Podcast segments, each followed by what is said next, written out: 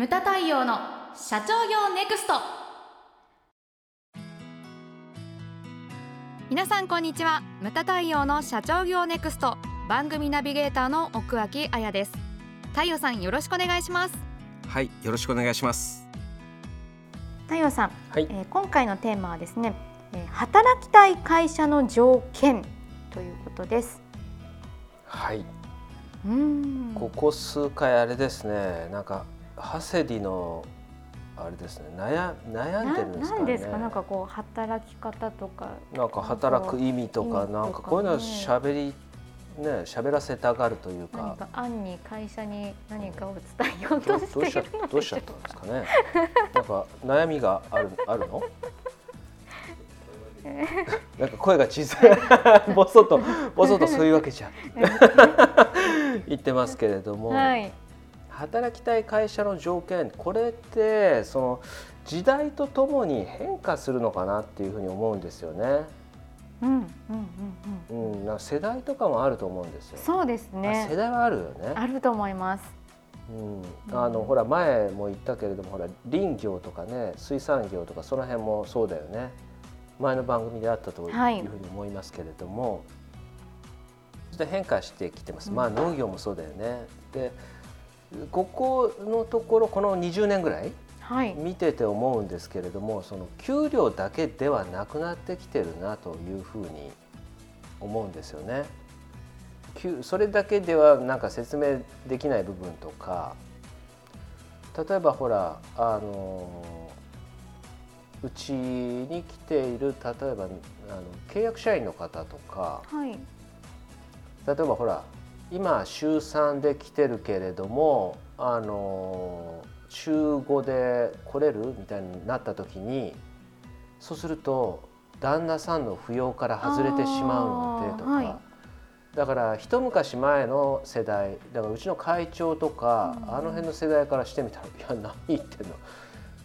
お金がふ収入が増えるんだから」って言って彼らからしてみたらもう理解ができないうん考え方なわけですよね。昔はもう給料第一で会社を選んでた感じなんですかね。それはまあ高度成長期経験した人はもうんうそういう考えだというふうに思うんですよなるね。ほど。うん、でもそのいや扶養から外れてしまうから困るんですとか、税金が増えるからとか、そういうようなだからお金だけではないと。うんうんうん。でじゃあどういう会社はい。が今採用活動した時に集まるのかと知りたい。いうふうに見た時に、はいその採用が潤沢な会社のその共通点はい。どんなのがあるんだろうというふうに思ってですねちょっと単語を、えー並べてみたんですけれども、はい。まず第一に共感できる部分があると。うん、これはあの理念とかビジョンとかそういうところに。とか例えば、うんはいあなたが親しい、えースノーピークさんはそうじゃないのかな、うんうん。うんそうですね。ですね。とかあとは福利厚生がしっかりしてるこれも選ぶ人多いよ。うーん。住宅手当とか。とかもそうですね。あとほら大手なんかは、はいえっ、と施設が利用できたりとかあホテルが格安で泊まれるとか、はいうんうんそれから、えーとね、うちのお客さんでもやってるのが、えー、と星野リゾートさんとかと提携してあ。すごいですね。そう使えるとか、うんうんうんそれから車を貸してもらえるとうかん。いうのがありますね。はい。あ印刷も一昔前はマンション保養所みたいなのを持っててそこをだから利用できたんですけれども、そのまあ、コロナの前にね全部調べたんですよねめっちゃ利用状況が低くて。でその固定資産だけ、ね、払ってると、はい。いわゆるそれだったらじゃああの他にもっと利用できるものうんちゃんとだからさっき言ったような星野リゾートさはいんみたいにその使ったところに出すみたいな。そっちの方が良くないと。フルサービスで保養所だと自分で最後掃除して帰ってこなきゃいけないみたいなね、そういうのもあるしそれだったらその都度利用できた方がいいじゃんっていう考えで。全部処分しちゃいましたけど。うん。私もよく使わせてもらってましたよ。えそうなんですか？えー、ちゃっかり。ちゃっかりじゃない。しっかりです。しっかり。言葉気をつけてくれはい。はい。そう大学時代ほらスキーやってたからそれで借りてました。そうなんですね、うん、うん。他には？他には、えー自由な社風。これはいいですね。あるでしょ、うん、その自由っていうのがちょっと難しいんですけどね、そうですね。う、ん、今しみじみ。今しみじみ言ったよね。その自由な社風。そうどこまそうです。どこまでが自由かいうね。なかなかこれも線引きが難しいですね。難。しい。うん、で最後最後申し訳程度に書いてあったのがもちろん給料もあるっていう。まあそうですね。りゃそうでしょ、まあ、そりゃ相場と比べてどうかみたいなところはやっぱりありますよね。だ。でもここら辺もだから働きがいだよね、うん。働きがいがすげえあるんだったら給料はだからあの平均よりちょい下でも我慢するとか、うん。そういう人もいるし。そうですね。うん。うんうん。でもやりがいっていうかめっちゃきついけれどもめっちゃ給料いいっていう会社には世の中にあるわありますけじゃないですか。あります。うん。でも定着率悪かったりとかね、はい。だからどこを取るかって人それぞれだと思うんです。さっき言った通り。はい。うん。でこの間はその面白い、えー、とニュースで出てましたけれども今小学生のなりたいランキング職業ランキング。はい。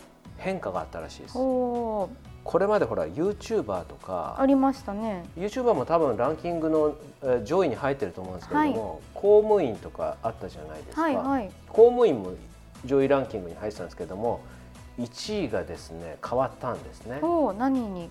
サラリーマンえー、何ですか A ってえ意外ですか、ー、意外ですね。うん、あのーそうだ分析としてはリモートで父親と接する時間が長くなったかあ悪いことではないと思うんですよ。あなるほど。いやむしろいいことだというふうに思うんですよ、うん、面白いね。男の子も女の子もですかね。うん、うん、それ男女書いてなかったけど多分そうなんじゃないですかね、へうん、え変わりましたね。変わりましたね、うん。うん。まあ、YouTuber っていうのも多分あると思うんでしょうけれどもね、うんうんうん YouTuber もでも難しいですよね、あそうですね。うん。まあ、この間手越くん見ましたけど。全然興味なさそう 全然興味なさそうですね。はい。どどうでしたか？うん頑張ってた。上上からみたいですけど。いやあのねちょっとゴールデンウィークにいやお客、はい。仕事でね鈴鹿サーキットじゃないや、えー、と富士スピードウェイに行ったんですよ。久しぶり。久しぶりです。自分走ってないですけれども、あはい。あのスーパー GT GT 選手権というやつですね、をチケットをいただいて、ええ。でお客様も来てたんですけれども行ってそしたら国歌斉唱を手越くんが歌ってたんです。でそのし紹介これ重要な,、なところなんですけれども、紹介が YouTuber やっぱなんですねあ元ジャニーズとか一切なくてその YouTuber でへえ。再生回数が何回と。かそういうような紹介をされてましたね。で職業っていうのも今いろんなものがね。出てきてますよ。うん。でえー、と今統計としてですね入社から3年までに離職する、えー人数割合というのが3割。あ3人に1人が3年以内に会社を辞めてるというような統計なんですよね。うん、だからあのー昔はねなんていうかね私どもでも付き合いが古いというか亡くなられた中村天風先生、はい思想家のうんうん。中村天風先生はそのな自分がじ何君は何やりたいんだって学生に聞いた時に8割以上が分かりませんっていうとふざけてるよねっていうのが中村天風先生だったのね。でどんな、ね、偉業を成し遂げた偉人たち偉人と言われる人たちももうずっとね俺はこれをやるんだっていうのがずっとあるからこそ成功したんだというような話をされるけれども今その明治時代明治大正の時代と今の時代というのは全く違うから今言った YouTuber なんていうのはなかった時代じゃない、ねうん、消防士なんていうのもなかったかもしれない、だからその時代と今っていうのはもう職業のその選択肢の数っていうのが違うと思うんだよね、はい、その中から自分のやりたい仕事っていうのは見つけるのは至難の技であるしでうちの娘みたいにやりたいことが最初から見つかっているのであれば大学なんて行く必要もないし、うん、ね、今うちの娘はパティシエの道を進んでるわけですけれども、はい、そういう人っていうのがどれぐらいいるかっていう、ね、だ自分もだからぼんやりしてて見つからなかったから大学行った。でさらにね、その贅沢な話海外まで行かせてもらってそこで勉強して帰ってきてでそれでそれが今の仕事にも生きてるっていうのがあるしだからこれを聞いてる人たちも学生の人もいるかもしれないんですけれども、はい、そのキャリアに迷うことっていうのは僕はその恥ずかしいことでも何でもないと思うんだよね。それよりもその自分自身を見つけたりとかその自分自身を持つということが必要だと思います。で何事にも全力で当たるっていうようなねこの熱量、はい、植物っていうのは自分で咲きたい場所を見つけられないけれどもどんな場所でも綺麗な花を咲かせるわけじゃないですか、うん、人間だけですよね。ここんなことは僕のやりたい仕事じゃなかったとか 不平不満みたいのを言って腐ると、うん、それじゃいけないというふうに思うんですよね。とまあなちょっと話が広くなってきちゃったんですけれどもお二人にここでお話を振りたいんですけれども、はい、お二人にとってこの働きたい会社の条件とは何ですかね？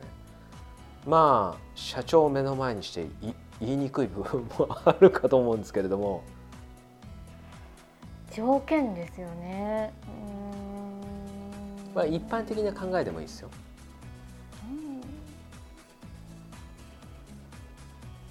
私が、まあ、転職あそう。などこどこに重きを置くかみたいなね、うん、さっきいろんなの言ったじゃん。あの金もそうだしとか、はい、自由とか福利厚生福利厚生にはうんって感じだったけどあやちゃん。私はあんまりここは考えなかったですね福利厚生は、うん、考えなくて自由な社風なんですかねあの仕事内容で見てたので転職する時は、うん、えっと、仕事内容を見ていてあの決まった内容じゃないもの、うん、定型の仕事じゃなくて、こう自分で考えて、こういろいろ自分でこう何か生み出していけるような、あのそれでは自由度の高い仕事がいいなっていうのがあったのでそれが一番でしたね。でお給料はあのー、まああのなんですかね。相場というか 相場か相場から大きく外れなければみたいな感じだったので、はい、あの今すごくたくさんいただいてますよ。いただいてますけど ありがたいことに。選ぶ時はですよ。選ぶ時は別にそこまで。すごいまあだってどんな会社から会社だって最初から高いところないから。ねないのでそうそうそうなんですよ。だからあんまりそこは気にしていなかったですね。だから結構だから自由度っていうのは私の中では大きな条件だったのかもしれないですね、うん、なるほどね、はい、はい、そこでも、うん、あれだよね。その分からずにでうち定着率は悪い方ではないと思うんですけれども、はい、そのでもそそれでも勘違いして入ってくる人がいたりね、うん、その自由度が嫌だっていう人も中にいますよね、ね、そうですよね、そういう人はだから本当極端で1か月ぐらいで辞めていくとか、うんうんうん、そういう人も中にはいますけどもね。それはあの10年に1人ぐらいですけれども。でもちょっとちょっと間違えちゃったみたいな。やっぱでも最終的には直感みたいなところありますけどね。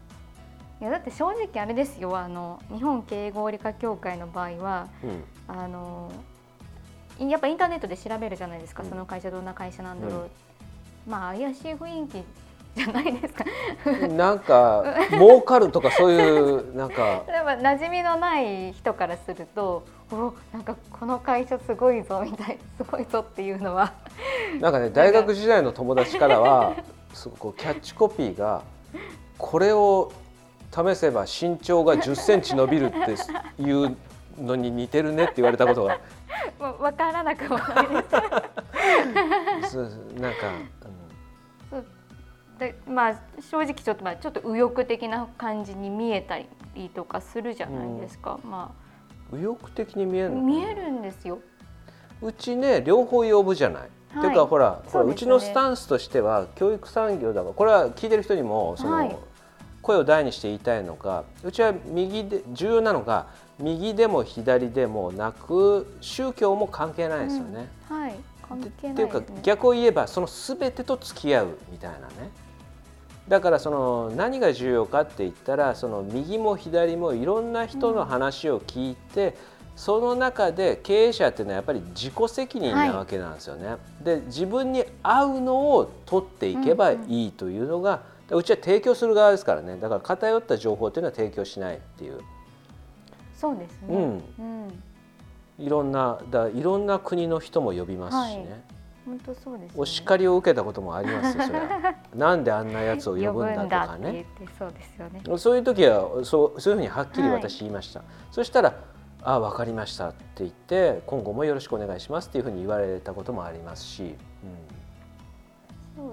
だまあただやっぱり20代の時にそれを見ると、おおって結構インパクト強いかったんですよねだからちょっと大丈夫かなっていう心配はありながらもでも私の中のリトルアヤが OK と言っているっていう。うん、1984か。ちょっとやってみろって言っているみたいなのがあったからじゃあやってみようみたいな。入ってみよう。感じで選びましたかね最終的には。自由なところと、うん自由がそうですね。一番大きな基準でしたね。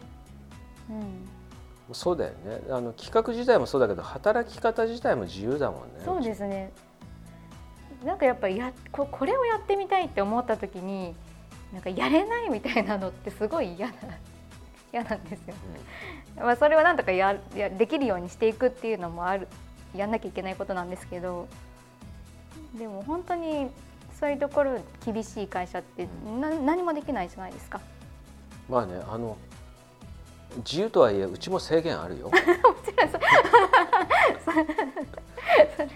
例えば例えば今海外視察行き行きたいですとか言ってそれアホですかと。それはあれですけどでも基本的にあの中小企業のためになるのであればっていうかなり大きい、うん。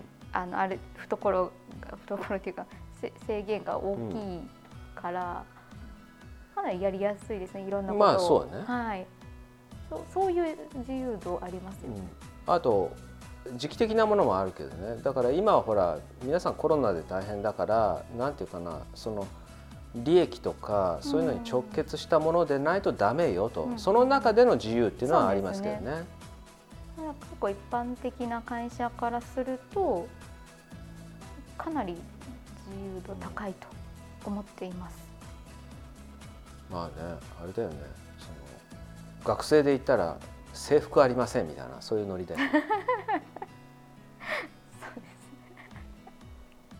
でも節度はあるよみたいな。まあそういうそういう自分高校の時私服だったけど。あそうなんですか？うへえめちゃ自由だった。大変だったけど。服が。服選び大変ですよね。すぐダメになるんだ着てる頻度が違うからねまあそういう何にでもメリットデメリットっていうのはあるんですよ。パーセディ君はちょっと黙ってるけどどうなんですかね。どういう基準で選びましたか？社長です。嘘つけ。俺最終面接でしか会ってないよね。僕は、うん。えー社長ですって言ったのは半分半分本当なんですけど。半分半分は嘘。半分嘘。まあな合ってないわけなんで会うまでわからないんで、うん。じゃあ半分嘘っていうか僕の基準は働く人ですね。会社のだどんな人と働くことになるかっていうのがすごい大事で、そこしかあんまり見てないですね。やっぱり一緒に働いてて気持ちよくないっていうのは将来的にしんどいっていうまあそりゃそうだよね。っていうのがあるのでなので僕は2社受けてたんですけどもう1個の方はその理由で辞めて協会にそれってもう面接の段階から分かるってこと面ですか？接の段階から人事の人の雰囲気でちょっと、それは一方的な僕の見方ですけど、うん。人を大切にずっとしてくれるかどうかが不安だったんですよね。まあそうんの付き合い方の問題ですけど。あのちょっとなんとなく社員をコマとして見てるなっていう感じがえそんなのわかんの？なんとなく感じたんですすごいですね。はい、ななんでうんちょっとこれはこの段階でその雰囲気あるんだったらちょっと嫌だなと。うん。で速攻協会に決めましそうっすか。たあとはまあ楽しく働けるかっていうところですね、うん。結構まあ抽象的ですけど。うん。それはある程度働く一緒に働く人で決まるような気がする、うん。そりゃそうだよね。だって奥さんといるより長く過ごすわけでしょ？結婚のようなもんですよね。うん。そうだと思うんですよね。そのだから家にもだ1日って誰にも平等で24時間しかないけれどもその会社にいる時間の方が正直長いですよね。で家ってのは、ね、長い時間いても睡眠時間引いたらすごい短いんですよね、はい。だからそれがなんていうか楽しそうあの姉妹会社の日本印刷でも社員たちによく言ってるのがその楽しくなければ仕事じゃないんだと。うん。楽しくやろうぜと。暗い顔すんなみたいなことをこうまあ言ったりしてますけどね、うん。まあ、印刷の方も随分雰囲気が変わって、よかったですね。うん。うん。まあ緊急事態宣言前にも、えー、と社員向こうの社員課長クラスか3人あの営業のちょっと優秀なやつをご褒美に、まあ、飲んだんだけどもまああれだったね。昔はなんだろうなちょっと乾杯したらいや「会長聞いてください」って言って向こうで会長なんで、はい。愚痴が始まるっていうのがもうもうずっとね、うん。もう20年ぐらいだったんだけれどもあれだったね。こう今まあまあ熊谷になって結構あれですね愚痴一切出ないというか、わあうん。それはいいですね。でその昔の笑い話みたいのを教えてもらってね、俺が知らないこととかを。なので随分変わ変わったなというふうに思いますけれども、まあ、緊急事態宣言明けたらまた3人違う3人を連れていくんですけども、はい、それもまあ楽しみですけど。そう思いますね。まあ働きたい会社の条件。まあね人によって様々だとは思うんですけれども、ね、さっきハセディが言ったように、まあ、結婚と一緒なんでね、うん。でさっきも言ったようにその3割が3年以内に辞めてるんだったらあの深く考えなくていいと思うんですよね。うん。まあ、中にはねそういうこうちょっと本当に重く考えちゃう人もいるかと思うんですけれどもまあいい会社とかにこう巡り会えたりとかね。社長だったらいい人材に巡り会えたらというふうに思いますね。ムタ対応の社長業ネクストは全国の中小企業の経営実務をセミナー書籍映像や音声教材コンサルティングで支援する日本経営合理化協会がお送りしました。今回の内容はいかがでしたでしょうか？番組で取り上げてほしいテーマや質問などどんなことでも番組ホームページで受け付けております。どしどしお寄せください。